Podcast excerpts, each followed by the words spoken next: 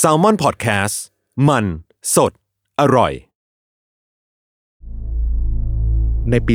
2006 ดอกเบี้ยปรับจาก 1%เป็น 5.25%ซึ่งตรงนั้นเนี่ยมันก็เลยทำให้มันเกิดภาระหนี้ที่ทางภาคประชาชนต้องแบกรับ ครับ พอเขาจ่ายคืนไม่ไหวเนี่ยลูกหนี้ไม่จ่ายธนาคารก็เริ่มเดือดร้อน บางโครงการที่สร้างขึ้นมาเนี่ยหลาย ๆ โครงการถูกปล่อยให้ล้างนะครับราคาบ้านที่เคยสูงเกินจริง มันเริ่มแตกราคาเริ่มหล่นลงเรื่อย ๆ หล่นลงเรื่อย ๆ ตรงนี้มันก็เลยกลายเป็นว่า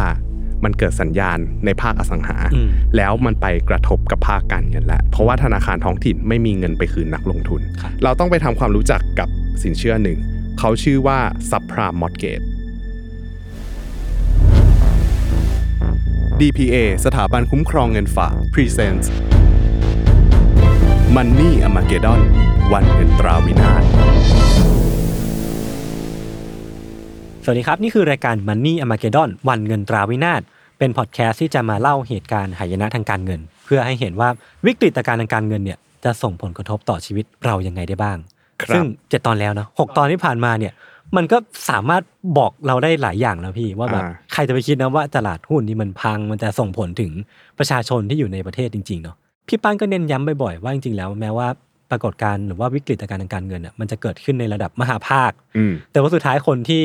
ได้รับผลกระทบมากที่สุดเนี่ยก็คือ ประชาชน ประชาชนอย่างเราเรานี่แหละเนาะ แล้วก็มันสามารถสะท้อนมาอย่างตัวเราเองได้ด้วยว่า อ่า เออ ความผิดพลาดในระดับมหาภาค ครั อะ่ะ บ มันส่งผลยังไงบ้าง และเราไม่ควรเอาเยี่ยงอย่างยังไง อ่า สำหรับภาคมหาภาคอย่าง ครับ นี้ ผมอุ้ยลืมไป รายการของเราเนี่ยก็สนับสนุนโดยสถาบันคุ้มครองเงินฝากหรือว่า DPA นะครับ ครับ แล้วก็ลืมอีกอย่างคือลืมแนะนำตัว ผมยศมานพงศ์นะครับ เป็นตัวแทนจากสมาร์ทพอดแคสต์ครับผม ครับ ผมปั้นนายปั้นเงินครับ โอเคครับผม จริงวันเนี้ยเรา อืม ผมเห็นสคริปต์เบื้องต้นแล้วแหละ ครับ แต่ว่าก็ต้องยอมรับว่าแม่งงงจัดเลย เออ คือจริงๆอ่ะมันจะมีหนังชองการเงิน เออเออ ที่ เออ ไม่ว่าใครก็น่าจะเคยดูนะ ถ้าเกิดว่า อ่า เป็นนักการเงินแล้วสนใจในเรื่องของการเงินการลงทุนเนี่ยมันก็คือ The Big Shot อ๋อ จริง ๆ จะเล่าให้ฟังว่า The Big Shot ตอนแรกที่ผมดูอ่ะมันก็งงๆเหมือนกัน อ่าฮะ เออยังงงอยู่ ว่าข ว่า นาด เฮ้ย พี่ปั้นยังงงอะ เออตอนนั้นตอนนั้นความรู้แบบยังไม่เยอะ ตอนนี้ก็ยังไม่เยอะนะ อ่า เออตอนนั้นยังไม่เยอะแต่ว่ารู้สึกว่าเออทำไมหลาย ๆคำในหนังอ่ะมัน อ่าง ง งจังวะมันมีคำว่าอะไรบ้างวะ อ่า เออคือแบบมันไม่เข้าใจเลย ฉะนันก็แสดงว่าวันเนี้ยเราจะมาพูดถึงเหตุการณ์ที่เป็นเรื่องจริง ๆ ของ อ่า ในหนัง The Big Shot ใช่ไหม ใช่ The Big Shot เนี่ยมันสร้างขึ้นมาจากเหตุการณ์จริง อ่า อ่าแต่ว่าเขาเล่าในอีกมุมมองหนึ่ง อ๋อ ในมุมมองอ่าถ้าสมมติว่าเราเราพูดกันถึงเรื่องวิกฤต ครับ ปี 2008 ที่อเมริกาอย่างเงี้ยครับ อืมอืม คนก็จะนึกภาพถึงว่าเออมันเป็นวิกฤตที่เกิดจากภาคอสังหาอะไรอย่างเงี้ย อืม แต่ว่าในหนังเนี่ย The Big Shot เนี่ยเขาเล่าให้ฟังในแง่ของนักลงทุนที่เข้าไปทำผลตอบแทนได้มหาศาลในยุคนั้น เป็นมุมของบุคคลที่เข้าไปมีส่วนร่วมกับเห ใช่ ตุการณ์นี้ ใช่ก็จะมีหลาย ๆ นักลงทุนหลาย ๆ คนเลยที่ได้ผลประโยชน์จากครับ เหตุการณ์ที่เป็นวิกฤตใน อ่ะ ครั้งนี้นะครับ ก็ตอนนั้นเนี่ยรู้สึกว่าตัวละครที่อยู่ในหนังเนี่ยก็เป็นตัวละครจริง ๆ หมายถึงว่า อ่า สร้างจากชีวิตนักลงทุนที่ได้ผลตอบแทนตรงนั้นจริง ๆ นะครับ อ่ะ ก็คือไมเคิลเบอร์รี่ ครับผม นะครับนำแสดงโดยคริสเตียนเบล อืม ก็บนผลตอบแทนมหาศาลที่เขาทำได้เนี่ยก็ต้องบอกเลยว่าจริง ๆ มันก็เหมือนจะดีใจได้ไม่สุด เพราะว่าผลตอบแทนที่เขาทำได้เนี่ยมันทำได้อยู่บนความทุกข์ทรมานของคน อืม ทั้งประเทศ ครับผม อืมไม่สิต้องบอกว่าเป็นความทุกข์ทรมานของคนทั้งโลกเลยด้วยซ้ โอ้โห ำนะครับนั่นคือความทุกข์ทรมานที่มาจากเรื่องของการตกงาน อืม ไม่มีบ้านอยู่ ครับ รวมถึงบางคนเนี่ยบางบริษัทเนี่ยล้มละลาย อืม ไป ในยุคนั้นด้วย อืม นะครับ มีคนล้มละลายจากการเก็งกำไรอสังหาริมทรัพย์ มีหายนะของธุรกิจเกิดขึ้นมากมาย อืม นะครับ รวมไปถึงการพังทลายลงของสถาบันการเงินที่เก่าแก่ ชื่อดังอย่างเลมันบาเทอร์ อืม นะครับผมก็เลมันบาเทอร์เนี่ยเป็นวานิชธนกิจที่ใหญ่อันดับ 4 ในสหรัฐในตอนนั้น เดี๋ยวก่อ นะ น ค นะ รับ อันดับสี่ ใช่ อันดับสี่ก็ถึงยังล้มได้เหรอ ใช่ระดับ 4 คือ เรารู้สึกว่าประวัติศาสตร์เขาเนี่ยยาวนานมากเปิดมา อ่า เป็นร้อยกว่าปี ครับ นะก็ยังสามารถล้มกันได้ โอ้โห นะครับ คือถ้าพูดถึงต้มยำกุ้งเนี่ย อ่า คนจะรู้สึกถึงแกงที่เผ็ดร้อน อ่า วิกฤต อ่า ที่เผ็ดร้อนของคนไทย ครับ นะครับ แต่ที่สหรัฐเนี่ยก็มีวิกฤตเหมือนกัน ในยุคนั้นคนก็เรียกว่ามันคือแฮมเบอร์เกอร์คริสิส อ่า และก็มีอีกชื่อหนึ่งเขาเรียกกันว่า Optimus ออ t ติมัส r ามไม่ใช่ เขาเรียกว่าวิกฤตซับพราม ครับ นะครับ วิกฤตซับพรามปี 2008 ก็เริ่มเลยแล้วกัน ได้เลยได้เลย นะครับ ผมรอฟัง วิกฤตซับพรามเนี่ยมันเกิดขึ้นเนี่ยก่อนจะไปเข้าใจวิกฤตซับพรามเราต้องเข้าใจในเรื่องของนโยบายการเงินก่อน ครับ นะครับกลไกหลักของธนาคารกลาง เวลาที่เขาจะกระตุ้นเศรษฐกิจ หรือว่าอยากจะลดความร้อนแรงของเศรษฐกิจเนี่ยจะมีกลไกหรือว่าเครื่องมือหลักๆเนี่ยอยู่ที่อัตราดอกเบี้ย อืม ถ้าเกิดว่าเขาต้องการกระตุ้นเศรษฐกิจเนี่ยธนาคารกลางก็จะสั่งลดอัตราดอกเบี้ย อ่าฮะ เพื่อให้ต้นทุนทางการเงินที่แบบเวลาเอกชนอยากจะกู้ยืมเงินหรืออะไรอย่างเงี้ยมันถูกลง อ่า พอต้นทุนมันถูกลงตรงเนี้ยเขาก็จะอยาก อ่า จะกู้ยืมเงินมากขึ้น ครับ เอกชนก็จะมากู้ลงทุนมากขึ้น ประชาชนเองเนี่ยก็อยากจะเอาเงินออกจากบัญชีออมทรัพย์ อ่าอ่า เพื่อที่จะเห็นว่าเฮ้ยจริงๆอ่ะบัญชีออมทรัพย์พอดอกเบี้ยมันได้น้อยลง มันได้ต่ำลงแล้วเนี่ยเขาก็อยากจะทำผลตอบแทนที่มันมาก ก็อาจจะยอมเพิ่มความเสี่ยงด้วยการไปลงทุนในสินทรัพย์ต่างๆ หรือว่าไปลงทุนกับภาคอสังหาซื้อเพื่อปล่อยเช่า หรือว่าเก็งกำไร บนต้นทุนที่ถูกลง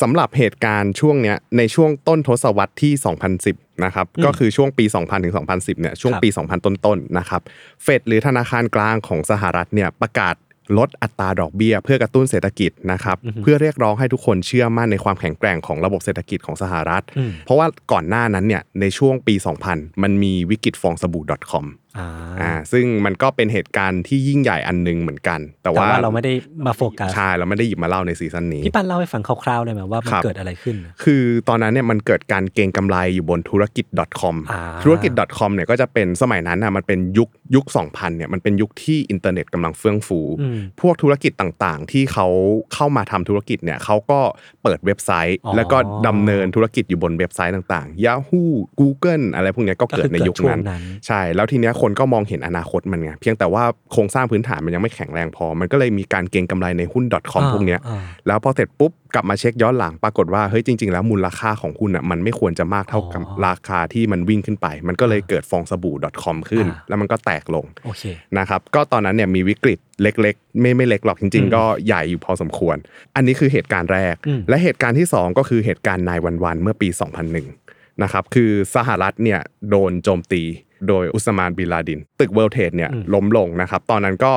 สหรัฐเองก็จำเป็นจะต้องประกาศสงครามเหมือนกันกับ อืม ทางอ่าอัฟกานิสถาน ตรงนั้นเนี่ยก็ต้องใช้เงินมหาศาลเหมือนกันเพื่อใช้ทำสงคราม อืม ในช่วงนั้นเนี่ยอัตราดอกเบี้ยนโยบายนะครับในปี 2000เนี่ยอยู่ที่ประมาณ 6% อ่า และทางเฟดเนี่ยเขาค่อยๆ ลดอัตราดอกเบี้ยนโยบายเนี่ยจาก 6%ลงมาต่ำกว่า 2%ในช่วงปี 2002 ซึ่งถือว่าลงมาเยอะมากจาก ครับ 6%เหลือแค่2%นะครับกู้เงิน 1 ล้านเคยต้องจ่ายดอกเบี้ย 6%ก็คือประมาณ 60,000 อืม นะครับทีนี้มันมาเหลือแค่ 20,000 ต่ำกว่า 20,000 อีกในปี 2002นะครับและสุดท้ายก็ลงมาเหลือที่ 1%ในปี โอ้ 2003 ซึ่งตรงนี้มันแสดงให้เห็นแบบง่ายๆเลยเนาะก็คือว่า อืม รัฐต้องการที่จะกระตุ้นเศรษฐกิจแบบใช้ไม้ตายแล้วอะ ใช่ใช่คือเขาต้องการเรียกความเชื่อมั่นเพราะก่อนหน้าเนี้มันมีทั้งวิกฤตฟองสบู่ อ่ามั มันมีทั้งการทำสงครามตรงเนี้ยคือเศรษฐกิจมันก็ค่อนข้างซบเซาคนก็คือมีความกลัวเยอะมาก คือเจอเหตุการณ์ใหญ่ๆสองครั้งติดอย่างเงี้ยคน ครับ ก็ไม่ค่อยอยากจะลงทุน ไม่ค่อยอยากจะจับจ่ายใช้สอยกัน อืม แต่พอมันมีเรื่องของอัตราดอกเบี้ยที่ถูกกดลง เย้า ด้วย ยวนขึ้น อ่ายอมให้เหมือนกับว่าเศรษฐกิจโตขึ้นอะไรอย่างเงี้ยครับก็ทำให้มีความคึกคักในระบบเศรษฐกิจเพิ่มมากขึ้น ผลจากการลดอัตราดอกเบี้ยเนี่ยทำให้เศรษฐกิจของสหรัฐเนี่ยดีขึ้นได้จริง ๆ ครับ แล้วก็ตอนนั้นเนี่ยการบริโภคและการลงทุนของประชาชนเนี่ยกลับมามีความเชื่อมั่นมากขึ้น อืม นะครับมีการพัฒนาโครงการอสังหามากมาย เพราะว่าเอกชนลงทุนได้ต้นทุนถูกลงแล้วไง อืม แล้วทีนี้พอเขาอยากจะลงทุนส่วนใหญ่เนี่ยอสังหาริมทรัพย์ก็เป็นอ่าเป็นเหมือนกับว่าเป็นธุรกิจที่หลายคนอยากจะเข้าไปทำ อืม นะครับโครงการอสังหาเนี่ยผุดขึ้นเป็นดอกเห็ดในช่วงนั้น เพื่อรองรับทั้งความต้องการที่เป็นเรียลดีมานก็คือ พอเศรษฐกิจดี คนมีงานทำอัตราการว่างงานลดลง มีการจ้างงานเพิ่มมากขึ้นอ่าเงินเดือนเพิ่มมากขึ้นอย่างเงี้ยครับ ความต้องการจะซื้อบ้านก็เลยมีมากขึ้น ตรงเนี้ยเขาเรียกว่า real demand คือ ม คนที่อยากจะหาที่อยู่อาศัย จริงๆ อยากจะอยู่จริงๆอ่ะเอออา ตรงเนี้ยคือ real demand นะครับอันนี้คือคนที่อยากจะซื้อบ้านเพื่ออยู่อาศัย ครับ กับอีกความต้องการหนึ่งคือความต้องการในการลงทุนอ่ะเพ อื ราะ ม อย่างที่บอกว่าพอลดดอกเบี้ยปุ๊บ กลายเป็นว่าต้นทุนการกู้ยืมถูกลงนะครับ แล้วทีนี้เนี่ยคนที่เป็นประชาชนทั่วไปเขาก็อยากจะซื้ออสังหา ซื้อบ้าน ซื้อคอนโด ซื้ออพาร์ตเมนต์ซื้ออะไรก็ตาม เพื่อที่จะลงทุนปล่อยเช่านะครับหรือว่าเก่งกำไร อืม นะครับทีนี้เนี่ยมันก็เลยไม่ได้จบแค่บ้านหลังทีหนึ่งบางคนที่มีกำลังทรัพย์มากพอ มีความสามารถในการกู้ยืมมากพอ เขาก็ไปกู้ซื้อหลังที่สองหลังที่สามเพื่อปล่อยเช่า อืม นะครับซึ่งสถาบันการเงินเองตอนนั้นเนี่ยก็เห็นว่าเศรษฐกิจคึกคืนเออเราก็อยากปล่อยเงินสินเชื่อตรงนี้เหมือนกัน ครับ นะครับตลาดสินเชื่อเพื่อที่อยู่อาศัยเนี่ยก็เลยเติบโตอย่างรวดเร็ว อืม นะครับ อืม แล้วก็ ในเรื่องของตลาดอสังหาเนี่ยมีมูลค่าสูงกว่า 60%ของ โอ้ มูลค่ากิจกรรมโดยรวมทางเศรษฐกิจของสหรัฐหรือ GDP ของสหรัฐด้วย อ่า ซึ่งราคาบ้านเองเนี่ยก็มีราคาเพิ่มขึ้นทุกปีทุกปี ทุกปี ตลาดอสังหาก็เลยบูมเป็นจรวดแบบไม่ต้องสงสัยเลยในยุคนี้ มันมันฟังดูย้อนรอยไปถึงแบบช่วง roaring twenty ใช่ป่ะพี่ปัน คล้ายๆทั้งช่วงนั้นเลย เออ มันอาจจะไม่ได้เฟื่องฟูเท่า Roaring Twenty แต่ว่ามันค่อนข้างจะไปทับซ้อนกับภาพของต้มยำกุ้ง อ๋อ แล้วก็ทับซ้อนกับภาพของบาบูรุ ฮะ เคคิ อ่าอ่า เออ อ่า เพราะว่าตอนนั้นเนี่ยพอช่วงเศรษฐกิจที่มันบูมขึ้นเนี่ยหลายๆ คนก็ต้องการจะเก็งกำไร ไม่ว่าจะหุ้นหรืออสังหาก็ตาม ซึ่งตอนนั้นเนี่ยตอนก่อนยุค 2008เนี่ยครับมันมีการบูมขึ้นของราคาอสังหาเยอะแยะมากมาย ครับ ซึ่งตรงนี้เนี่ยหลาย ๆ คนเนี่ยการที่เขาอยากมีบ้านเขาก็เดินเข้าไปหาธนาคาร ธนาคารเองเนี่ยก็อยากจะปล่อยกู้ เพราะว่าธนาคารก็ต้องการดอกเบี้ยเป็นผลตอบแทนเหมือนกัน อ่า การปล่อยกู้หลาย ๆ ครั้งก็เลยเป็นไปอย่างง่ายดายนะครับคือพอใครขอสินเชื่อบ้านในเวลานั้นเนี่ยก็สามารถขอได้เต็มวงเงิน อืม อยากซื้อบ้าน 3 ล้านได้เต็มเต็มๆ3ล้าน อ๋อ นะครับเผลอๆได้มากกว่ามูลค่าประเมินของบ้านซะอีก โอ้ ก็คือเขาอะคิดว่าเฮ้ยมูลค่าบ้านเนี่ยสล้านใช่ไหมคุณมาขอกู้ 3 ล้าน แต่ทางสถาบันการเงินเขาอาจจะมองไงว่าเฮ้ยบ้านหลังเนี้ยมัน 5 ล้าน 4 ล้าน 5 ล้านก็ได้งั้นคุณเอาไปเลย 4 ล้าน 5 ล้านบาท อ่อ่า เออโดยที่คุณก็อาจจะเอาบ้านนะมาอยู่ที่ธนาคารไว้ก่อนนะครับ แต่คุณเอาเงินกู้ไป4ล้าน5ล้าน ซึ่งตรงเนี้ยมาทำให้ผู้กู้เองเนี่ยได้ส่วนต่าง โอ้โหก็จะไม่ใช้ทำอะไรก็ได้นะ ใช่เขาจะเอาไปทำอะไรก็ได้ ซึ่งส่วนใหญ่เนี่ยก็เอาไปลงทุนต่ออา นะครับ ก็อยากจะเอาไปลงทุนต่อเพราะว่ามันเป็นช่วงที่เศรษฐกิจคึกครื้นไง ครับ ทีนี้เนี่ยพอการกู้ยืมมันเป็นไปอย่างง่ายดายอะหลาย ๆ ครั้งอะเศรษฐกิจที่มันเฟื่องฟูมันก็ทำให้เกิดความหละหลวมบางจุดเกิดขึ้น สถาบันการเงินอะก็ต้องการปล่อยกู้แข่งกัน เพราะว่าถ้าเราไม่กู้อะแบงก์อื่นก็อาจจะปล่อยได้ เออ เออดังนั้นอ่ะมันก็เลยไม่มีการตรวจเช็คอะไรมากมายนะครับแบงค์ที่มีคนเข้ามาขอกู้เนี่ยก็เลยสามารถแบบปล่อยเงินกู้ไปอย่างง่าย โดยที่ไม่ต้องมีหลักประกันเลยด้วยซ้ำ อืม นะครับถ้าลูกหนี้ของแบงค์เนี่ยผ่อนต่อไม่ไหว หมายถึงว่าแบบเออจ่ายคืนไม่ไหวจ่ายเงินงวดไม่ไหวอย่างเงี้ยครับแบงค์ก็แค่ยึดอสังหานั้นมาแล้วก็ขาย เพราะเชื่อว่าตอนนั้นเนี่ยอสังหามันบูม ยึดมายังไงก็ขายได้ ดูไม่มีผลเสียอะไรเนอะ ใช่ใช่คือแบงค์รู้สึกว่าเออยังไงเอาอสังหาเข้ามา อย่างน้อยปล่อยขายก็ได้กำไรอยู่ อ่า ดี เพราะว่ามูลค่าของอสังหาในตลาดอเมริกาตอนนั้นเนี่ยมันเพิ่มสูงขึ้นอยู่เรื่อย ครับ ๆ สถาบันการเงินก็เลยไม่กังวลอะไร แต่การปล่อยเงินกู้แบบเนี้ยมันมีความน่ากลัวบางอย่าง อ่า แฝงอยู่ เราต้องไปทำความรู้จักกับสินเชื่อหนึ่ง เขาชื่อว่าซับพรามมอดเกต ก็คือ นะครับ ชื่อที่เป็นที่มาของชื่อเหตุการณ์นี้เนาะ ใช่ซับพรามมอดเกตเนี่ยเป็นต้นกำเนิดของวิกฤตต่างๆ แต่ว่ามันไม่ใช่จุดจุดๆเดียวที่เกิดขึ้นในวิกฤตเหล่านี้ แต่ว่ามันเป็นเพียงแค่ต้นกำเนิด ครับ เดี๋ยวเราจะเล่าต่อไปเรื่อยๆว่ามันมีอะไรเข้ามาผสมโรงบ้างซับพรามมอดเกตเนี่ยมันเป็นสินเชื่อประเภทที่มีความเสี่ยงมากกว่าปกติสำหรับสถาบันการเงินนะครับเพราะว่าเงินกู้อะครับจะถูกปล่อยให้กับลูกหนี้ที่มีสถานะการเงินต่ำกว่ามาตรฐานนะครับคือระดับมาตรฐานเนี่ยเขาก็อาจจะเรียกว่าพรามมอดเกต อ่าฮะ อ่าพรามก็คือแบบเออมีมาตรฐานมีระดับบนหน่อย แต่ทีเนี้ยสับพรามมันก็คือต่ำกว่าระดับ ซั มา บ ตร ก็คือ ฐาน ต่ำลงมา ใช่ซับมันคือต่ำลงมาอีกนะครับคือปกติเนี่ยสมมติว่าอัตราดอกเบี้ยเงินกู้ปัจจุบันของแบงก์อะครับปล่อยอยู่ที่ 5%ต่อปี ลูกหนี้ชั้นดีเนี่ยก็อาจจะได้ดอกเบี้ยใกล้เคียงกับ 5%ซึ่งกลุ่มพรามเนี่ยก็จะได้เลทนี้นะครับประมาณนี้ แต่ถ้าเกิดว่าคนไหนที่มีประวัติไม่ดีลูกค้าเดินเข้ามานะ มีประวัติไม่ดีเคยเบี้ยวหนี้บัตรเครดิตเคยเบี้ยวหนี้สินเชื่อต่างๆมากมาย หรือว่าเคยแบบอาจติดเครดิตบูโรอะไรก็ตาม อ่าอ่าอ่า ทีนี้เนี่ยลูกหนี้เหล่าเนี้ยถ้าเดินเข้ามานะครับเขาไม่มีทั้งหลักประกัน มีทั้งประวัติที่ไม่ดีติดตัวอยู่ แนวโน้มเนี่ยก็มีแนวโน้มว่าจะเบี้ยวหนี้ในอนาคตเขาก็เลยจำเป็นจะต้องจ่ายดอกเบี้ยแพงกว่าปกติ ซึ่งเคยเล่าให้ฟังช่วงของอ่าวิกฤตกรีซแล้วว่าเฮ้ยทำไมคนที่เครดิตไม่ดีเขาถึงจำเป็นจะต้องจ่ายดอกเบี้ยแพงกว่าปกติ เพราะว่ามันมีความเสี่ยงตรงนี้อยู่ ครับ นะครับอันนี้คือกลุ่มลูกค้าซับพรามนะครับที่มีความน่าเชื่อถือต่ำ ในเวลานั้นนะครับทางสถาบันการเงินหลาย ๆ แห่งในอเมริกาเนี่ยมีการปล่อยกู้สินเชื่อของสับพรามมากขึ้น ด้วยความคึกคักของตลาดเนี่ยคือใคร ๆ ก็สามารถมีบ้านได้ คือคุณอยากจะมีบ้านใช่ไหมคุณมีประวัติไม่ดี คุณไม่มีหลักประกัน คุณก็เข้ามาได้ แต่เราจะปล่อยสับพรามมอดเกตตรงนี้ให้ อ่าฮะ ซึ่งสับพรามมอดเกตตรงเนี้ยก็ทำให้เขาได้ดอกเบี้ยสูงที่เป็นภาระ แต่คนเหล่าเนี้ยไม่ได้แคร์เพราะเขารู้สึกว่าการที่เขากู้สับพรามมอดเกตตรงนี้มาครับเทียบกับกำไรที่เขามีโอกาสจะได้รับในอนาคตเนี่ยตรงเนี้ยมันคุ้มกว่าเห็นเห็น เหมือนหนทางข้างหน้ามันสว่างไสวัย ๆใช่ คือเขาเห็นว่าเฮ้ยอสังหาจะเปลี่ยนชีวิตเขาได้ พ าพเดิมย้อนกลับมานะครับ อ่า คือความคิดที่แบบเฮ้ยอยากจะเปลี่ยนชีวิตด้วยอะไรบางอย่าง แต่ว่าก็ต้องยอมแลกมาด้วยความเสี่ยงที่มันมากขึ้น ครับ นะครับคือใครก็อยากมีบ้านก็เข้ามาได้เลยแม้จะไม่มีหลักประกันก็ตาม คนอเมริกันหลายคนเนี่ยใช้สินเชื่อซับไพรามนะครับไม่ได้ใช้เพื่อเป็นที่อยู่อาศัยหรือว่าไม่ได้เป็นเรียลดีมานจริง ๆ หลายๆ คนเนี่ยกู้ยืมเพื่อให้ตัวเองมีบ้านหลังที่ 3 หลังทีสี่ 4 เพื่อลงทุน อืม เพราะดอกเบี้ยเวลานั้นนะครับแม้จะเป็นสินเชื่อซับไพรามเองก็ตาม ก็ยังถือว่ามีต้นทุนที่ถูกอยู่ อือหือ นะครับก็เลยมีคำถามว่าเฮ้ยทำไมอะซับไพรามถึงถูกปล่อยออกมาง่ายๆใน เออ ยุคนั้น นั่นสิ ถูกไหม ทั้งทั้งๆที่มันมีความเสี่ยง เพราะว่าจริงๆอ่ะมันมีเรื่องของอ่านักการเงินบางคนที่หัวหมอเข้ามาผสมโรงตรงนี้ด้วย อ๋อจริงๆผมว่าคำถามเนี้ยผมกำลังจะถามพี่ปั้นเลย เพราะว่า อ่า มันมีทั้งความเสี่ยงเนาะที่เห็น อืม ได้ชัด แล้วก็มันมีทั้งบทเรียนด้วยอ่ะ อืม จาก The อืม Great Depression จาก ใช่ อะไรต่างๆ ใช่ นา ใช่ นาทำไมถึงมันยังมีสิ่งนี้อยู่ คือถ้าเป็นสมัยก่อนอ่ะ คนอาจจะกลัวถ้าเกิดว่าโลกมันไม่ได้เปลี่ยนแปลงไปเร็วนะครับ แต่จากปี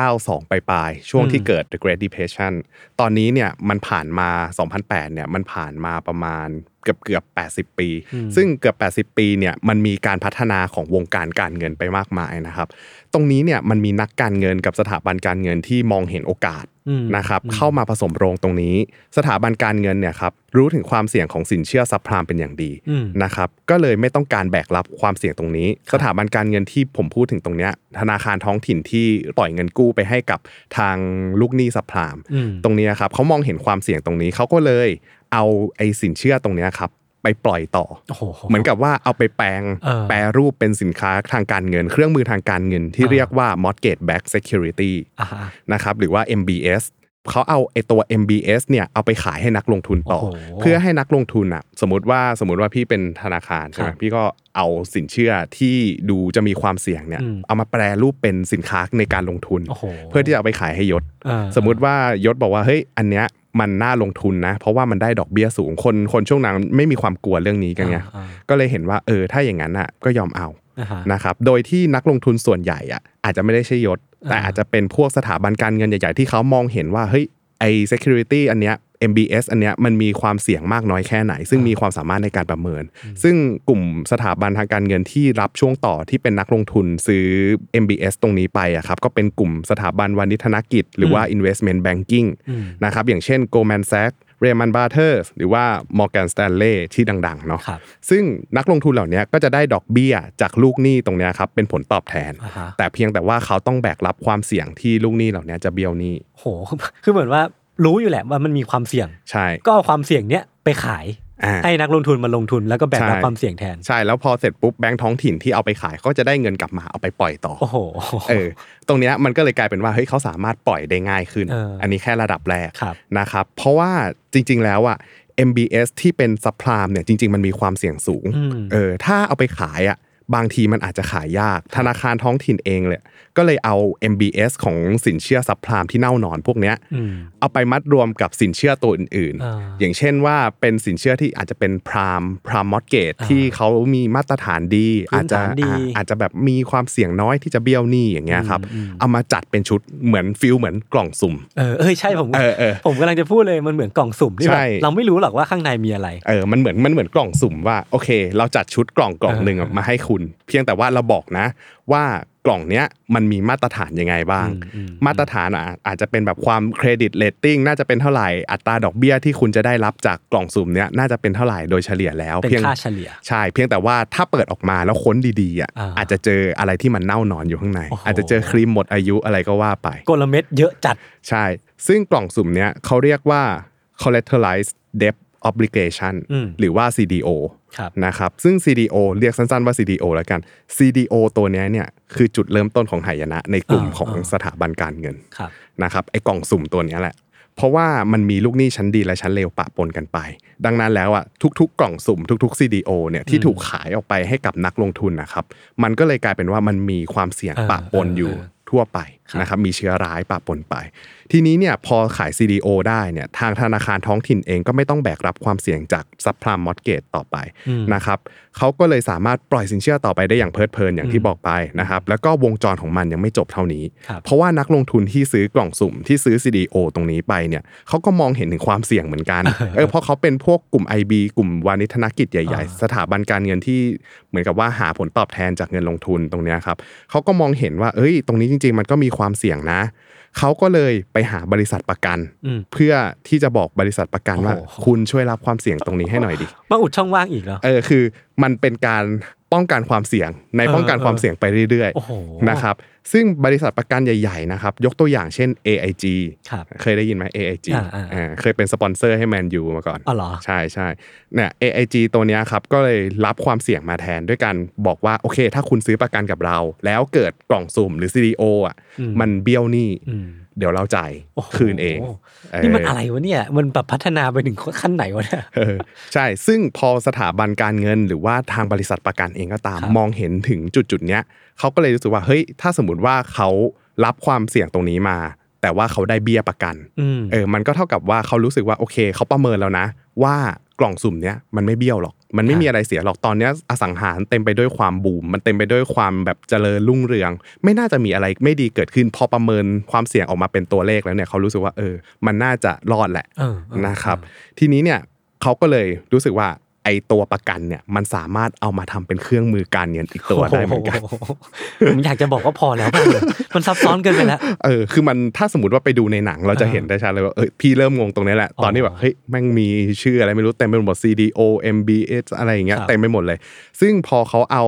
ประกันตรงเนี้ยมาชำแหละดูเขาก็รู้สึกว่าเฮ้ยมันสามารถสร้างเป็นอนุพันธ์ตัวหนึ่งได้อนุพันธ์ก็คือเหมือนกับเป็นสัญญาที่มีการอ้างอิง อ่า นะครับเป็นเครื่องมือทางการเงินตัวหนึ่ง อ่าฮะ นะครับเขาเรียกไออนุพันธ์ตัวนี้ว่า Credit Default Swap อืม นะครับหรือว่า CDS อืม อ่า CDS เนี่ยเอาออกมาขายออกมาสู่ท้องตลาด เพื่อเชิญชวนให้นักลงทุนที่สนใจเนี่ยซึ่งจะเป็นใครก็ได้นะ ไม่ อ่า จำเป็นจะต้องเป็นสถาบันการเงิน อาจจะเป็นคนที่มีเงินหน่อยก็ได้มาซื้อนะครับมาซื้อตราสารอนุพันธ์ตัวเนี้ยที่เรียกว่า CDS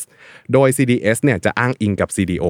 คือตรงเนี้ยมันเป็นการแทง อืม แทงแล้ว อืม ว่า คือจริงๆอ่ะถ้าสมมติว่าอนุพันธ์น่ะเอามาใช้ดีๆ มันเป็นเครื่องมือทางการเงินที่เอาไว้ใช้ป้องกันความเสี่ยง อ่าฮะ แต่ในขณะเดียวกันมันก็สามารถเอามาเก็งกำไรได้เหมือนกัน คือมัน อ่า เป็นแค่เครื่องมือที่จะแทงว่าไอ้สินทรัพย์อ้างอิงอ่ะราคาจะขึ้นหรือราคาจะลง อ่า ทีเนี้ย CDS มันไปอ้างอิงกับ CDO เพื่อแทงว่าสุดท้ายแล้วอ่ะบริษัทประกันเนี่ยจะต้องจ่ายส่วนต่างนี้ อ๋อ ตามที่ประกันไว้หรือเปล่า อ่า นะครับถ้าใครที่ซื้อ CDS ก็คือซื้ออนุพันธ์ป้องกันความเสี่ยงตัวเนี้ยก็คือมองว่าลูกหนี้อ่ะจะเบี้ยว อืม เออคือถ้าซื้อ CDS ลูกหนี้จะเบี้ยวนะครับ อืม ตราสาร CDO เนี่ยจะล่ม อืม นะครับคนที่ทำ CDS เนี่ยคนที่ทำ CDS หมายถึงว่าคนที่ทำ ซื้อ ผลิต อนุพันธ์นี้ อ่าไม่ผลิตออกมา อ๋อ ผลิต CDS ออกมาก็จะได้เงินจากที่นักลงทุนวางแทงเข้ามาว่า ครับ เฮ้ยลูกหนี้จะเบี้ยวหรือเปล่า อืม นะครับ investment banking หลาย ๆ อย่างนะก็เลยอย่างที่บอกบอกว่ามันไม่ได้จบที่บริษัทประกัน investment banking มองเห็นช่องทางตรงนี้ก็พยายามออก CDS นี้มาแข่งเหมือนกัน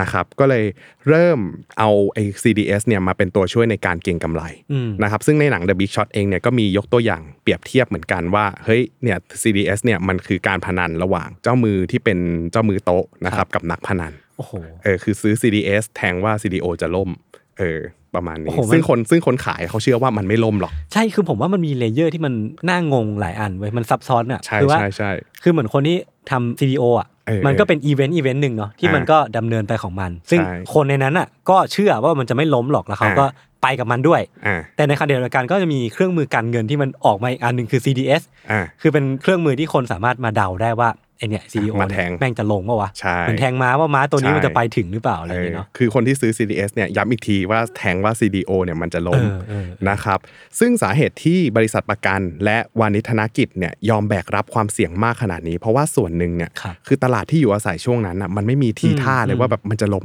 ง่าย อือฮึ ๆ คือถ้าใครมีเอี่ยวกับตลาดเนี้ยคือมีแต่ได้กับได้ อืม คือตอนนั้นคิดอย่างนั้นเลยว่าเฮ้ยมีแต่ได้กับได้ คืออ ม ตัวเลขทุกอย่างที่ออกมาคือพวกเนี้ยเขามีข้อมูลอยู่ ตัวเลขที่ออกมามันดูดีหมดเลย อ่าฮะ อืมแล้วทีเนี้ยบริษัทประกันจะไม่เอาด้วยได้ไง อ่า คือปกติเขาเป็นแค่คนแบกรับความเสี่ยง ปกติมันแทบจะไม่ค่อยได้อะไรเลย แต่ว่าพอมันมีเหมือนกับมีหมูมาให้เชือดในมุมเขาอะ เออ เอาดิทำไมจะไม่ เธอทำไมจะไม่เอาอะ ซึ่งแสดงว่าตัวเลขมันต้องดีมากจนทำให้เขาพวกเขามั่นใจได้ใช่ไหม ใช่ แต่ส่วนหนึ่งเพราะว่า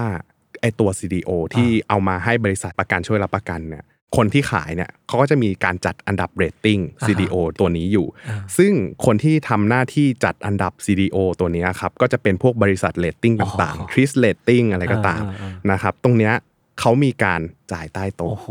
เพื่อที่จะให้เกรดออกมาดี เห็น แต่ว่า แวว แต่ว่าอันเนี้ยเป็นเป็นแค่เสียงลือในตลาด อ๋อเป็นข่าวลือ ใช่เป็นข่าวลือในตลาดอันเนี้ยข้อมูลเนี่ยมันมันอาจจะไม่เป็นจริงก็ได้ แต่ อ่ะ ว่า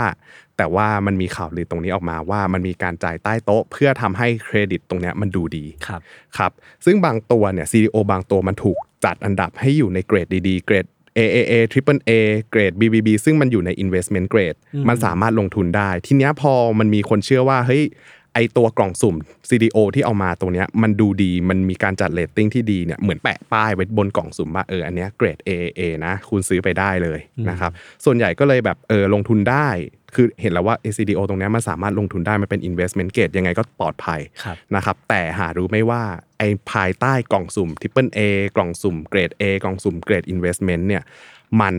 ไม่ได้เป็นอย่างที่คิด โอ้โห เอ้ยมันมีอะไรบางอย่างที่ ขนลุก เน่านอน เลย อยู่ นะครับมันคือเหมือนการถ่ายโอนความเสี่ยงเป็นทอดๆ ตั้งแต่ธนาคารท้องถิ่นถ่ายมาให้กับอ่านักลงทุนที่เป็นวานิธนกิจ ครับ วานิธนกิจก็ไปให้บริษัทประกัน อืม ช่วยเหมือนกับว่าช่วยรับประกันตรงนี้อีก แล้วตัววานิชนกิจเองเนี่ยก็ออกตราสาร ฮะ ออก CDS ออกมาเพื่อให้นักลงทุนแทงว่า CDO จะล่มหรือเปล่า โอ้โห นะครับอันเนี้ยความจริงอ่ะถ้าเกิดว่าเป็นการถ่ายโอนความเสี่ยงธรรมดา มันดูเหมือนจะสวยงาม อืม นะครับแต่ว่าที่จริงแล้วเนี่ยการปล่อยกู้เนี่ยต้นตอเนี่ยพอมันมีการรับประกันความเสี่ยงอย่างเงี้ยมันเหมือนธนาคารท้องถิ่นเองก็มีแบ็กอัพมีคน อืม รับประกัน อืม ความเสี่ยงให้เป็นทอดๆจนสุดท้ายมันไปจบที่บริษัทประกัน ตัวเขาเองก็สามารถปล่อยเงินกู้ได้อย่างบ้าคลั่งเลย อ่าอ่า อืมซึ่งพอมันเกิดการปล่อยเงินกู้ได้อย่างบ้าคลั่งเนี่ย การเก็งกำไรในตลาดบ้านมากขึ้น ครับ คือพอคนมันกู้เงินได้อย่างง่าย ธนาคารยอมปล่อยง่ายๆเนี่ย มันก็เลยเอาเงินไปซื้อบ้านซื้อบ้านซื้อ ตลา บ้า ด น ก็ ซื้อบ้าน เฟื่องฟูสูง ต ขึ้ ลาด น มัน เรื่ ก็เล อย ย ฟูขึ้นเรื่อยๆฟูขึ้น อ่า เรื่อยๆ และอันเนี้ยมันคือสิ่งที่เรียกว่าฟองสบู่อย่าง อ่า ที่เราเรียนรู้กันมาตลอด ๆครับ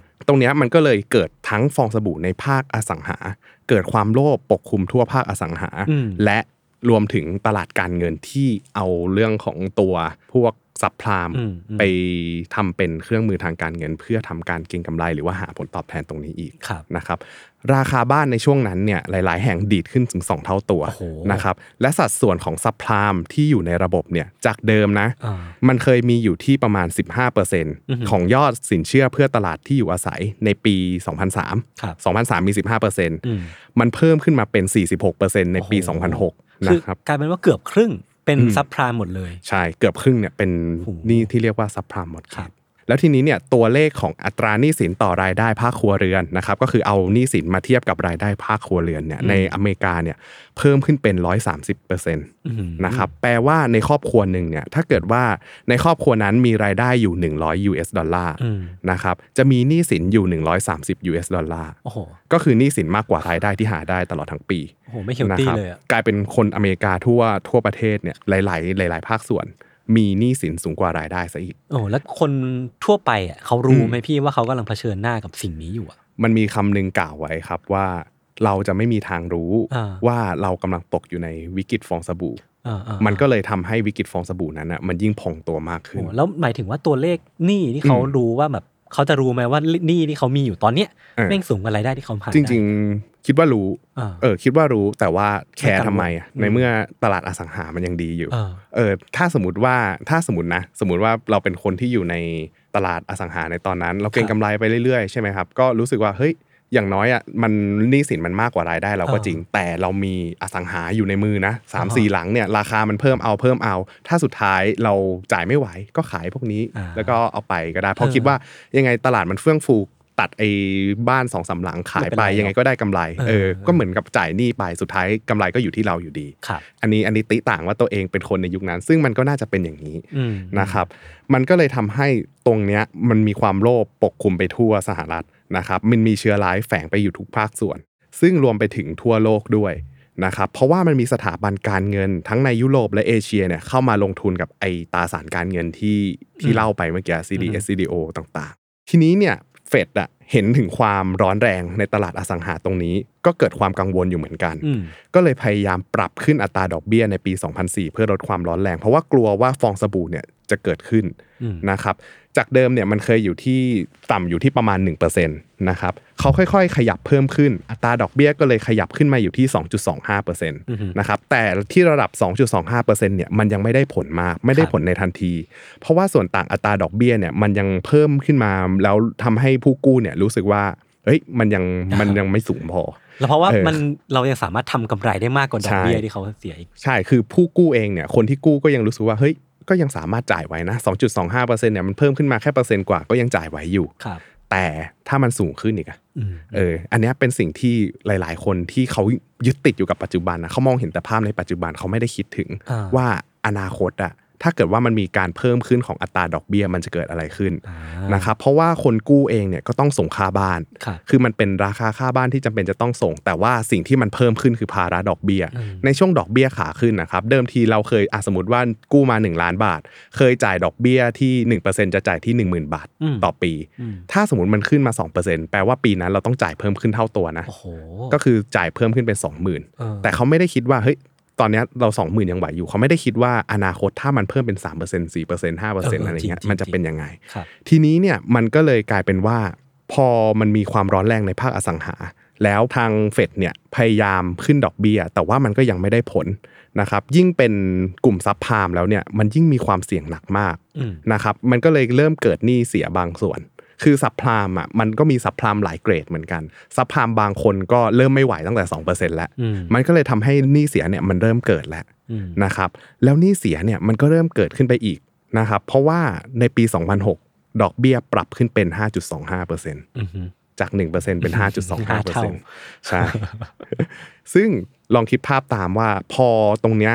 คนมันเริ่มมีภาระมากขึ้น มันเริ่มจ่ายไม่ไหวแล้ว ครับ ดอกเบี้ยมันเริ่มเพิ่มขึ้นหนี้สินเนี่ยเกิดที่ภาคประชาชนก่อนหนี้เสียเนี่ยเขาแบบเออจ่ายไม่ไหว อืม ดังนั้นแล้วเนี่ยคนที่ได้รับผลกระทบทอดแรกคือธนาคารท้องถิ่น อืม เพราะว่าธนาคารท้องถิ่นเนี่ยมันคือคนที่ให้เงินกู้ เออ กับประชาชน ตลาดอสังหาริมทรัพย์ช่วงนั้นเนี่ยมันเริ่มส่งสัญญาณไม่สู้ดีแล้วเพราะว่าพอ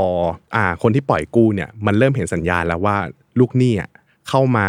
จ่ายหนี้คืนไม่ไหว อืม พอจ่ายหนี้คืนไม่ไหวสิ่งที่ธนาคารท้องถิ่นต้องทำก็คือยึดบ้าน อ่าฮะ ยึดบ้านเหล่านั้นมา มาขายตาม ใช่ แผน มายึดตามแผนเลยก็คือแบบโอเค ตอนนั้นคิดแล้วว่ายังไงก็ตามถ้าจ่ายไม่ไหวก็ยึดมาตามแผนแล้วก็ อ่า เดี๋ยวไว้ค่อยปล่อยสู่ตลาด แต่อย่าลืมว่ามันเป็นไปตามกฎดีมานซัพพลายครับ อืม ตลาดบ้านตอนนั้นเนี่ยความต้องการซื้อเนี่ยมันเริ่มน้อยลง อ่าฮะ เพราะว่าทุกคนมันเริ่มมีบ้านกันหมดแล้วไง เออเออเออ แต่กลายเป็นว่าความต้องการขายมันดันเพิ่มขึ้น อ๋อ เพราะว่าทุกคนพอมันมีบ้านหลังที่สามหลังที่สี่แล้วทุกๆ คนเนี่ยตั้งใจเหมือนกันว่าเราอยากจะขายบ้าน อ่า ปุ๊บอันนี้เป็นแค่ภาคประชาชน ปรากฏว่าถ้าเกิดว่าสถาบันการเงินท้องถิ่น หรือว่าธนาคารท้องถิ่นเนี่ยมันยึดบ้านมาแล้ว ครับ มันก็ต้องการขายบ้านเหมือนกัน เออเออเออ ตรงเนี้ยมันก็เลยกลายเป็นว่ามันมีอ่าความต้องการขายเข้ามาแข่ง อ่าฮะ มากขึ้น ดังนั้นแล้วอ่ะธนาคารท้องถิ่น ถ้าเกิดว่าเขาอยากได้เงินคืนเขาก็จำเป็นจะต้องลดราคาต่ำกว่าท้องตลาดเพื่อขาย อืม พอมันเกิดอย่างนี้แล้วอ่ะประชาชนทั่วไปที่เขาแบบเอ้ยอยากจะขายในราคาตามท้องตลาดแหละ อืม มันก็ขายไม่ออกเพราะธนาคารตรงเนี้ยก็ โดนตัดราคาไป เออโดนตัดราคาเขาก็พยายามลดราคาแข่งกัน มันก็เลยกลายเป็นว่าตลาดอสังหาริมทรัพย์ตอนนั้นน่ะ ครับ มันเริ่มมีสัญญาณของความที่ราคาเริ่มตก โอ้โห เออทีเนี้ยพอบ้านที่มันสร้างขึ้นมาใหม่ในช่วงนั้นนะสมมติว่าเอ้ยเรากำลังพัฒนาบ้านขึ้นมาเป็นโครงบ้านอยู่เลย เออ ตอนนั้นเนี่ยมันมีมากขึ้นเกินความต้องการที่อยู่ในท้องตลาดจริง อืม ๆ ประกอบกับความต้องการขายของนักลงทุนที่ซื้อเพื่อเก็งกำไร ประกอบกับความต้องการขายของสถาบันการเงินที่ต้องการจะเอาเงินคืนจากหนี้เสียเนี่ยมันก็เลยเกิดการแข่งขันลดราคาแข่งขันกันมากขึ้น ครับ นะครับส่วนทางกับความต้องการซื้อในตลาด ตรงเนี้ยมันทำให้เศรษฐกิจเริ่มชะลอลงนะครับการลงทุนภาคอสังหาก็เลยไม่น่าสนใจเหมือน 2-3 ปีก่อน บางโครงการที่สร้างขึ้นมาเนี่ยหลาย ๆ โครงการถูกปล่อยให้ล้าง อืม เพราะว่าเริ่มมีกลิ่นตุตุๆบางอย่าง ที่นักพัฒนาเขาก็รู้สึกแล้วแหละว่าเฮ้ยมันไม่เวิร์กแล้วว่ะ ขายไม่ออกแน่ เพราะว่าเขาสามารถเห็นจากโครงการอื่นๆ ได้ว่าเฮ้ย ครับ มันขายไม่ออกในในเมื่อขายไม่ออกอย่างเงี้ยถ้าเขาพัฒนาต่อไป มันก็มีแต่จะเติมต้นทุนให้เขา อ่า เขาก็เลยไม่อยากขายและบ้านหลายๆ หลังหลายๆ โครงการก็ถูกให้ปล่อยทิ้งร้างไป อืม ผลที่ตามมาในช่วงที่ตลาดอสังหาไม่บูมเนี่ยมันก็คือกลุ่มสินเชื่อซักพามเนี่ยไม่มีเงินมาจ่ายกู้แล้วครับเพราะว่าเงินเก็งกำไรเนี่ยเดิมทีเขาเคยกู้มาสูงในช่วงที่ตลาดบ้านมันเฟื่องฟู ทีเนี้ยพอมันเก็งกำไรแล้วมันไม่สามารถขายบ้านได้ตามที่เราเก็งไว้อะมันก็เลยกลายเป็นว่าหลายคนไม่มีเงินมาจ่ายคืนอ่ะตอนแรกบอกว่าเรามีหนี้มากกว่ารายได้ถูกปะถ้ามีหนี้มากกว่ารายได้เนี่ยแค่รายได้ส่วนตัว ก็ไม่เพียงพอที่จะไปจ่ายหนี้ตรงนั้นแหละ แต่เพราะว่ามีเรื่องของอสังหาที่ราคามันตกลงอีก กลายเป็นว่าราคามันตกลงต่ำกว่าหนี้ที่มีด้วยเปล่า อืม เออถ้ามันตกต่ำกว่าหนี้ที่มีเนี่ยมันจะทำให้เขาเนี่ยไม่มีกำลังที่จะเอาเอาเงินหรือว่าหาเงินจากไหนมาคืนหนี้ได้เลย เพราะว่าต้องไม่ลืมว่าอสังหาริมทรัพย์เนี่ยมันไม่ใช่สินค้าที่ขายง่าย เออ มันต้องแบบ คือราคามันสูงเนาะ ๆเออคือมันเป็นสินทรัพย์ที่ราคาสูงมาก ครับ สภาพคล่องมันก็ไม่ได้ขายง่ายๆเหมือนหุ้นเหมือนคริปโตเคอเรนซี อืม อะไรอย่างเงี้ยที่แบบมันมีคนสามารถซื้อขายได้ตลอดเวลา แบ่งส่วนก็ไม่ได้ เออมัน ไม่คุณ แบ่ง เอาไปครึ่งบ้านพอ ไม่ได้ ไม่มีทำไม่ได้นะครับ ซึ่งตรงนั้นเนี่ยมันก็เลยทำให้มันเกิด ภาระหนี้ที่ทางภาคประชาชนต้องแบกรับ ครับ พอเขาจ่ายคืนไม่ไหวเนี่ยลูกหนี้ไม่จ่ายธนาคารก็เริ่มเดือดร้อนนะครับสินเชื่อซับพลามบ้านของคนที่กู้ไป แล้วเป็นเป็นสินเชื่อซับพลามเนี่ยส่วนใหญ่ก็ถูกให้ปล่อยปล่อยล้างอย่างที่บอกไปแล้วเนี่ยขายเท่าไหร่ก็ขายไม่ออก อืม สุดท้ายบ้านก็ต้องปล่อยให้ธนาคารยึดไปนะครับธนาคารเองเนี่ยก็ได้รับผลเสียจากตรงนี้นะครับราคาบ้านที่เคยสูงเกินจริงมันเริ่มแตก ราคาเริ่มหล่นลงเรื่อยๆ หล่นลงเรื่อยๆ เขาก็ขายบ้านไม่ได้ด้วยนะครับเพราะว่าช่วงนั้นอย่างที่บอกว่าตลาดอสังหามันค่อนข้างซบเซานะครับธนาคารท้องถิ่นก็เลยไม่มีสภาพคล่องมากเพียงพอที่จะไปจ่ายคืนผลตอบแทนให้กับวานิชธนกิจ ตรงนี้มันก็เลยกลายเป็นว่า มันเกิดสัญญาณในภาคอสังหา อืม แล้วมันไปกระทบกับภาคการเงินและเพราะว่าธนาคารท้องถิ่นไม่มีเงินไปคืนนักลงทุน ครับ ครับกลายเป็นว่าพอธนาคารท้องถิ่นมันเริ่มพัง มันเริ่มไม่ไหวแล้ว ไม่มีเงินไปจ่ายคืนแล้ว ความสวยตกไปที่ทอดต่อมาก็คือคนที่ซื้อ MBS หรือ CDO อ่า ไว้ อ่า เออตรงนี้เนี่ยมันมีเนื้อร้ายในกล่องสุ่มที่เขาซื้อไปอะ เออ พอเขามาเปิดดูปุ๊บ มันกลายเป็นว่าเฮ้ยของแมงเน่าอ่ะ เปิดมาของแมงเน่ามันกลายเป็นว่าเฮ้ยมันมีเนื้อร้ายแฝงอยู่ในนั้น มันมีลูกหนี้ซับพลามมากมายที่แฝงอยู่ในกล่องสุ่มใบนี้ ครับ ดังนั้นแล้วเนี่ยใครที่ไม่ได้ทำประกันไว้เนี่ยก็สูญเงินลงทุน อืม เพราะเขาไม่มีเงินจ่ายคือลูกหนี้ไม่มีไม่หนีไม่จ่าย ก็คือไม่คืนแล้วสุดท้ายแล้วผลกระทบไปอยู่ที่ธนาคารท้องถิ่นใช่ไหมธนาคารท้องถิ่นก็ไม่มีเงินมาคืน อืม พวกนักลงทุนเหล่านี้ อืม ถ้านักลงทุนไม่ได้ทำประกันไว้ก็จบ อืม ก็คือความเสียหายก็ตกไปคุณก็ขาดทุนไป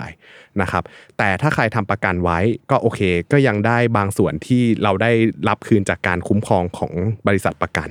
นี่แปลว่า นะครับ บริษัทประกันก็ซวยอีกทีหนึ่ง ใช่ คนซวยก็คือตกมาอยู่ที่บริษัทประกัน เออ เพราะว่าบริษัทประกันเนี่ยต้องชำระส่วนต่างตรงนี้ให้กับผู้ซื้อประกัน ครับ แต่มันยังไม่รวมในเรื่องของ CDS อือหือ เพราะว่ามันมีในช่วงนั้นอย่างที่เกริ่นไว้ว่า เฮ้ยมันมีคนที่ออก CDS มาเพื่อที่จะแทงว่าไอ CDO กล่องสุ่มเนี่ยมันไม่เน่าหรอก เออ แต่ผลสุดท้ายมันเน่า มันก็เลยกลายเป็นว่า บริษัทประกันที่รับประกันแล้ว และมีอีกขาหนึ่งที่คุณไปออกตราสาร CDS เพื่อที่จะให้คนเข้ามาลงทุนเนี่ย อืม คุณต้องจ่ายสองเท่า โอ้โห เออมันก็เลยกลายเป็นสองขา ครับ เพราะว่า CDS เนี่ยมีคนแทงว่าลูกหนี้จะเบี้ยวใช่ไหม อืม ทีนี้เนี่ยสถาบันการเงินที่ขายอะไรตรงเนี้ยมันก็ได้รับผลกระทบ แล้วก็ส่งผลกระทบต่อกันเป็นลูกโซ่อย่างที่เล่ามาทั้งหมด อืม นะครับ ซึ่งในช่วงนั้นเองเนี่ย CDS เนี่ยมีสถานะอยู่ในตลาดมูลค่ามากมายนะครับ มันมูลค่ามหาศาลเกินกว่าที่สถาบันการเงินใหญ่ๆเนี่ยจะมีเงินสำรองคุ้มครองตรงนี้ไว้ด้วย อ่าฮะ คือเหมือนกับว่ามีคนมาแทงว่า CDO จะล่มด้วยการซื้อ CDS ซึ่งผลที่มันเกิดขึ้นเนี่ยมันมากกว่าจำนวนเงินที่บริษัทเนี่ยมีสำรองไว้เพื่อทำธุรกิจ โอ้ตรงนี้มันน่าตกใจสองอย่างก็คือว่า น่าตกใจแรกคือคนซื้อน่าจะซื้อ CDS เยอะมาก ใช่ มากแบบมาก ซึ่งมันมีคนจำนวนคนอ่ะไม่เยอะหรอก ครับ นที่มองเห็นว่า CDO อ่ามี มีแววจะล่มเนี่ยก็คือเขาเข้ามาซื้อในปริมาณมหาศาล อ่า ก็คือตัวเหล่าตัวเอกในเรื่อง The Big Shot เนี่ย ๆ แหละ อ่าฮะ ครับ คือเขามองเห็นแล้ว คือเขามีข้อมูลแล้วว่า เฮ้ย ตลาดอสังหา มันดูไม่ค่อยดี หลาย ๆ อย่าง มันมีฟองสบู่เกิดขึ้น อืม ดังนั้นแล้วเขาก็เลยพยายามที่จะมาซื้อ CDS เพื่อที่จะทำกำไรจากตรงนี้ อืม นะครับ คือในช่วงที่ในหนังเนี่ย ในช่วงที่ตลาดอสังหาบูมบูมๆอ่ะ ตอนที่เขาซื้อ CDS อ่ะ มันขาดทุนมากมายเลยนะ มันขาดทุนเยอะมาก เออ ขาดทุนจนแบบคนที่ลงทุนกับเขาอ่ะโทรมาด่าเลย ว่า แบบ เฮ้ย คุณทำกองทุนอะไรจนขาดทุนขนาดเนี้ย เออ แต่สุดท้ายแล้วอะผลตอบแทนก็คุ้มค่า เพราะว่าสิ่งที่เขามีข้อมูลที่เขามีเนี่ยมันคอนเฟิร์มว่าเออผลตอบแทนที่เขาต้องการเนี่ยมันสามารถทำได้จริง อืม นะครับ CDS อย่างที่บอกว่าตอนนั้นเนี่ยมันมีสถานะอยู่ในตลาดมากมายมหาศาล ครับ นะครับ เกินกว่าที่เงินสำรองตรงนั้นน่ะจะมีคุ้มครองไว้อ่าบริษัทที่ทำ CDS ขึ้นมาเนี่ยไม่ได้มีเงินสำรองมากพอที่จะคุ้มครองตรงนี้นะครับ ผลร้ายก็คือเกิดกับบริษัทที่แบกรับความเสี่ยงตรงนี้ เอาไว้เกินตัว ต้องใช้คำว่าเอาไว้เกินตัวด้วย เพราะว่าตอนนั้นมันเกิดความโลภขึ้นทุกภาคส่วนเลยก็คือตั้งแต่ภาคอสังหาของประชาชนไล่มายันแบงก์ไล่มายันสถาบันการเงิน ซึ่งก็รวมไปถึงเลมันบาเทอร์เลมันบาเทอร์เนี่ยประกาศล้มละลาย แล้วก็ปิดกิจการในวันที่ 14 กันยายน ปี 2008 ครับ เนื่องจากบริษัทเนี่ยนำเงินกู้ 44 เท่าของเงินทุนเนี่ยไปลงทุนใน MBS แล้วก็ CDO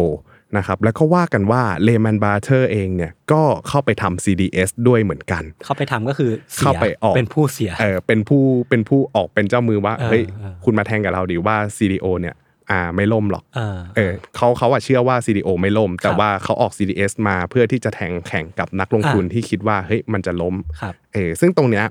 เขาทำ CDS ออกมามีมูลค่าสูงถึง 85,000 ล้านเหรียญสหรัฐ โอ้ นะ โห ครับ เยอะจัด 85,000 ล้านเหรียญสหรัฐตรงนี้ก็ใกล้เคียงกับมูลค่าตลาดของเหรียญ โอ้ USDT โห USDT ก็คือ stable coin ที่ ใช่ มี market cap สูงที่สุดตอนนี้ เออ โอ้โห อันนั้นนะคือภาระที่เลมันบาเทอร์ต้องแบกรับไว้ ครับ นะครับ ก็คือล้มละลายไป เป็นจุดสิ้นสุดของตำนานยักษ์ใหญ่แห่งวงการเงินอเมริกา คือถ้าเทียบอะพี่ปั้น ครับ ไม่รู้เทียบได้หรือเปล่า แต่ว่า อืมอืม มันเหมือนว่าธนาคารเขียว ธนาคารเหลืองของเราล่มเลยปะประมาณนั้นเลยปะ เขาใหญ่กว่านั้น โอ้โห ใช่ใช่เขาใหญ่กว่านั้นเขาธนาคารสหรัฐใหญ่กว่าธนาคารไทยเยอะมาก อ่า อืม นะ นะครับ น่าตกใจ จริงๆเล มาก มันบาเทอร์ไม่ใช่ธนาคารด้วยเขาเป็นเหมือนวานิชธนกิจ ครับ ที่เป็นสถาบันการเงินที่แบบคอยดูเรื่องธุรกรรมการเงินต่างๆ ที่เกี่ยวข้องกับการลงทุน อ่า หรือว่าเรื่องตลาดการเงินเครื่องมือการเงินต่างๆ เหล่า อื นี้ อฮึ เขาอาจจะไม่ได้เป็นธนาคารร้อยเปอร์เซ็นต์อย่างนั้น อืม ซึ่งมันยังไม่จบแค่ทาง IB มันลามไปถึง AIG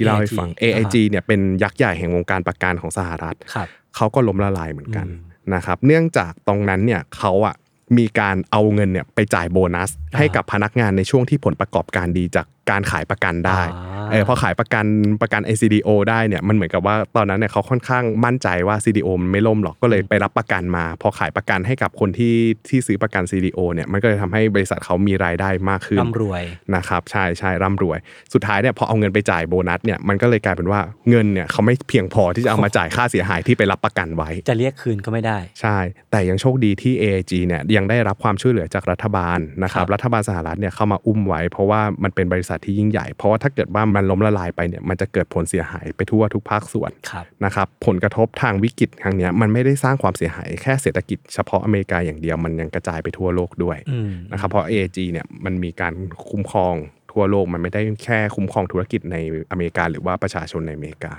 ซึ่งตรงเนี้ยมันถือว่าเป็นวิกฤตการณ์ที่รุนแรงมาก เพราะว่าธนาคารพาณิชย์ทั่วโลกเนี่ยเข้ามาเกี่ยวพันเข้ามีส่วนร่วมกับหนี้เสียก้อนโตตรงเนี้ยไม่ทางตรงก็ฐานอ้อม อ่าน นะครับอย่างธนาคารไทยนะครับหรือองค์กรไทยหลายองค์กรเนี่ยก็มีการถือ MBS อยู่ด้วย อือฮึ MBS ก็คือตัวของ Security ที่เขาออกมานะครับเพื่อที่จะไปซื้อแล้วเราได้ดอกเบี้ยจากอ่าลูกหนี้ต่าง อืม ๆนะครับซึ่งฟองสบู่รอบเนี้ยมันไม่ได้พังแค่อเมริกา เพราะว่าวิกฤตมันเกี่ยวพันกันทั่วโลกนะครับ ก็ธนาคารเนี่ยพากันล้มแต่ละแห่งสองแห่งพร้อม ๆ กันนะครับตรงนี้เนี่ยมันก็เลยกลายเป็นวิกฤตที่เริ่มลามไปทั่วโลก อืม วิกฤตซับไพรามเนี่ยเป็นวิกฤตที่ถือว่าทำลายความศรัทธาในเรื่องของระบบการเงิน ระบบทุนนิยมด้วยเพราะหลังจากการเกิดวิกฤตเนี่ยธนาคารกลางเองเนี่ยก็เข้ามาช่วยนะครับช่วยเหลือระบบเศรษฐกิจด้วยการพิมพ์เงินอัดฉีดเข้าไป อืม ตรงเนี้ยมันก็เลยทำให้คนเริ่มเอะใจแล้วเฮ้ยทำไมเงินมันถึง อ่า ถูกพิมพ์ออกมาง่าย ๆ ซึ่งถ้าเกิดว่าเขาไม่อัดฉีดตรงเนี้ยเชื่อว่า The Great Depression ก็มีโอกาสเกิดขึ้นได้อีกเหมือนกัน โอ้โหคนลุกเลย ใช่ เพราะว่า เพราะว่าตอนนั้นเนี่ยอย่าง The Great Depression อะความที่เครื่องมือทางการเงินมันยังไม่เยอะเท่าเนี้ ครั ย บ มันก็เลยซึมยาว 12 13 ปี อ่าน นะครับแต่ว่าพอมาเป็นซับพรามเนี่ยใช้เวลาประมาณ 3 ปี มั้งพออัดฉีดเงินเข้าไปเนี่ยระบบเศรษฐกิจก็เริ่มกลับมาดี อืม นะครับตลาดหุ้นก็เลยแบบพลิกฟื้นกลับมาได้ในช่วงเวลาปี 2-3 ปี อืม นะครับ ครับ แต่ว่าช่วงนั้นเนี่ยเศรษฐกิจสหรัฐเนี่ยมันก็ค่อยๆ กลับมาอย่างช้าๆนะ อืม เออมันไม่ได้กลับมาแบบเฮ้ยโดดโดดขึ้นมาทันที อืม มันค่อยๆ กลับมาอย่างช้าๆแน่นอนนะครับเพราะว่าสถาบันการเงินหลายๆ แห่งเนี่ยก็ถูกเอาเงินภาษีมาอุ้มไว้นะครับรัฐบาลเข้ามาอุ้มไว้ อันนี้ผมไม่แน่ใจว่าผมไปอ่านมาจากไหน แต่เหมือนได้ยินว่าวิกฤต 2008 เนี่ยซับพรามแฮมเบอร์เกอร์คริสิสเนี่ยมันยังคงส่งผลจนถึงปัจจุบัน ใช่ ของสหรัฐอยู่เลยใช่ไหม คือปริมาณเงินที่เขาอัดฉีดเข้ามา มันยังมีเหลืออยู่ในระบบ อ๋อ เยอะอยู่เหมือนกันแล้วก็ล่าสุดเจอโควิด เข้าไปอีก อ่า ก็อัดฉีดเพิ่มเข้ามาอีก ครับ ตรงเนี้ยมันก็เลยทำให้มันเกิดสภาวะณปัจจุบันเนี่ยที่อัดพอดแคสต์อยู่เนี่ยครับมันก็เลยเกิดสภาวะที่หลาย ๆ คนกลัวก็คือมันมีเงินเฟ้อขึ้น อืม อย่างรุนแรงเพราะปริมาณเงินในระบบมันเพิ่มสูงขึ้น ครับ นะครับซึ่งเขาก็ต้องพยายามหาทางจัดการกับเรื่องราวเหล่านี้ต่อไป อืม ซึ่งตรงนี้เนี่ยมันก็เลยทำให้เราเข้าใจวงจรความโลภทั้งระบบ เออจริง จนสุดท้ายเนี่ยเออความความโลภมันแม้จะเกิดขึ้นจากภาคประชาชน ครับ แต่มันไม่จบแค่นั้น เชื้อร้ายมันลามไปภาคการเงิน มันลามไปบริษัท ป ประระกักันนลามไปบริษัทจัดอันดับเรตติ้ง อืม บริษัทอะไรต่างๆ มากมายนะครับตรงนี้เนี่ยมันทำให้เราได้มองเห็นว่า เอ้ยสุดท้ายอะภาพของ The Great Depression อะมันย้อนกลับ เอ มา อจริง เพราะตอนนั้นคนกู้เงินไปเล่นหุ้น ครับ พอกู้เงินไปเล่นหุ้นเสร็จปุ๊บหุ้นตกไม่มีเงินมาคืน อืม ไอรายได้ที่เขาเคยที่จะต้องได้จากการทำฟาร์มมิ่งทำการ อืม เกษตรอย่างเงี้ยก็ทำไม่ได้ เพราะว่าเอาพวกเครื่องมือการเกษตร ที่ ที่ดิดิน น มา มา จำนอง จำนองใช่ ตรงนี้เนี่ยมันก็เลยกลายเป็นภาพที่มันทับซ้อนกันนะครับพอมันเกิดอย่างนี้ขึ้นแล้วมันก็ทำให้เราได้เรียนรู้ว่าเฮ้ยต่อให้เกิดวิกฤตมากี่ครั้งก็ตามมนุษย์ไม่เคยได้เรียนรู้จากมันเลย เออ แล้วก็อีกตัวละครหนึ่งเนี่ยที่ถูกมองข้ามไปหลาย ๆ ครั้งเนี่ยเวลาพูดถึงซับพรามคริสิสเนี่ย คนที่หมดความน่าเชื่อถือไปในยุคนั้นเนี่ยก็คือพวกบริษัทจัดอันดับเครดิตเนี่ย เออ นะ จริงจริง นะครับเพราะว่าถามว่าจริง ๆ แล้วเขาได้อะไรไหมเขาก็ได้เขาก็ได้ผลตอบแทนเป็นเงินที่ เงินใต้โต๊ะ อ่ อะไรก็ อาจ ว่า จะเป็นเงิน ไป ใต้โต๊ะอะไรก็ตามแม้จะเป็นเรื่องของเสียงลือเสียงเราอ้าง ครับ ก็ตาม แต่ว่ามันมีความไม่ชอบมาพากลคนเริ่มไม่ให้ความเชื่อถือกับบริษัทจัดอันดับเหล่านี้ ๆอือหือ นะครับ ก็มันก็เลยกลายเป็นว่าตรงเนี้ยเขากลายเป็นอยากจะได้ผลตอบแทน อยากจะได้เงินจนกลายเป็นจุดเริ่มต้นหนึ่งในการที่ช่วยให้วิกฤตมันบานปลายมากขึ้นเหมือนกัน อ่าฮะ ซึ่งตรงเนี้ยมันก็เลยทำให้บางคนบางคนนะที่ไม่ได้รู้สึกว่าเฮ้ยเราอยากจะไปร่วมวงกับตลาดอสังหา หรืออยากจะไปร่วมวงกับไอเรื่องของตราสารการเงินอะไรก็ตามเนี่ยทำไมเราอยู่ดีๆ เราถึงแบบได้รับความเดือดร้อนตรงนี้ อืม เพราะว่าหลังจากนั้นเนี่ยผลกระทบที่ตามมาคือการปลดพนักงาน การที่แบบหลาย ๆ บริษัทที่ต้องแบกรับต้นทุนเนี่ยมันต้องเขาต้องแบบเออเริ่มลดคอสลง เริ่มปลดพนักงานลงบางคนเนี่ย ก็ฝากเงินไว้กับธนาคารหลาย ๆ แห่งที่ไม่มีเงินที่จะเอาไปคืนอ่านักลงทุนที่เขาลงทุนไว้นะครับ ก็เลยกลายเป็นว่าหลาย ๆ ธนาคารเนี่ยต้องล้มละลายลงนะครับ อืม แล้วก็ปิดธนาคารไป แล้วคนที่ฝากเงินไว้เนี่ยก็ไม่ได้เงินคืน ครับ นะครับ เพราะว่าธนาคารที่เอาเงินไปนะครับ ตรงเนี้ยมันก็มันก็โลภเหมือนกัน อืม มันก็เลยกลายเป็นว่าตรงเนี้ยพอลงทุนพลาดธนาคารหรือว่า IB หรือว่าสถาบันการเงินลงทุนพลาดเนี่ยพอต้องแบกรับความรับผิดชอบเนี่ยเงินฝากทั้งหมดเนี่ยก็มีโอกาสจะกลายเป็นศูนย์ได้เหมือนกัน ครับ แต่ผมเชื่อนะว่าถ้าเกิดเหตุการณ์เนี้ยในประเทศไทยนะครับถ้าเกิดว่ามันมีความเสี่ยงที่สถาบันการเงินเนี่ยจะล้มละลายจนถึงขั้นถูกเพิกถอนใบอนุญาตเนี่ย อือหือ เงินออมของประชาชนจะไม่หายไปไหน อืม เพราะอะไร เพราะเรามี DPA สถาบัน คุ้มครองเงินฝากนะครับ ครับ ที่น่าเชื่อถือคอยคุ้มครองเงินฝากให้กับประชาชนทันทีที่